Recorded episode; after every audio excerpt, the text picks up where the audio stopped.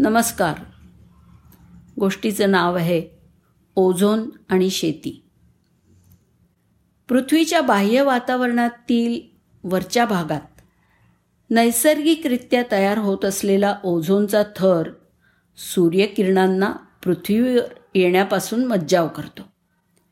त्यामुळे पर्यायाने तो सूर्यकिरणांमधील अतिनील किरणांच्या घातक दुष्परिणामांपासून सृष्टीचं संरक्षण करतो. आता पृथ्वीच्या जमिनीलगतच्या वातावरणात काय चाललेलं असतं ते बघूया.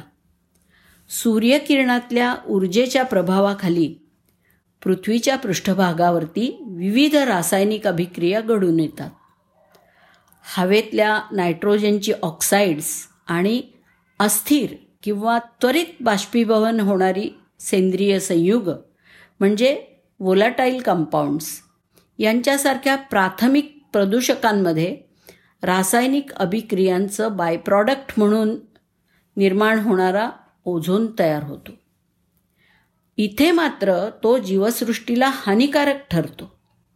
या ओझोनचा शेतामधील पिकांवर पण दुष्परिणाम होत असल्याचं आढळून आलेलं आहे सर्वच हरित वनस्पतींच्या पानांच्या पृष्ठभागांवर असंख्य अतिसूक्ष्म छिद्र म्हणजे पर्णरंध्र किंवा स्टोमॅटा असतात. या पर्णरंध्रांमधून विविध जीवनावश्यक वायूंची देवाणघेवाण पानं करत असतात. या प्रक्रियेमध्ये बाह्य वातावरणातला ओझोन सारखी इत आणि त्याच्यासारखी इतर वायुरूपी प्रदूषकंसुद्धा या पानांमध्ये प्रवेश करतात.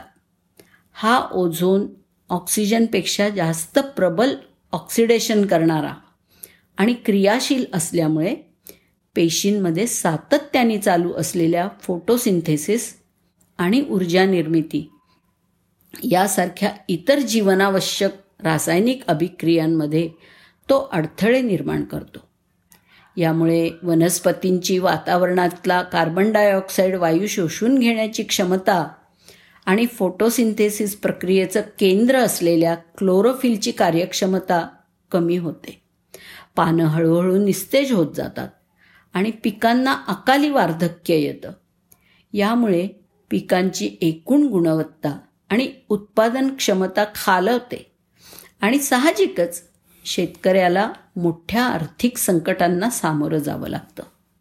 ओझोन प्रदूषणाचा असा गंभीर दुष्परिणाम अन्न सुरक्षा आणि आर्थिकदृष्ट्या अत्यंत महत्त्वाच्या गहू तांदूळ सोयाबीन मका अशा पिकांवरती होतोय.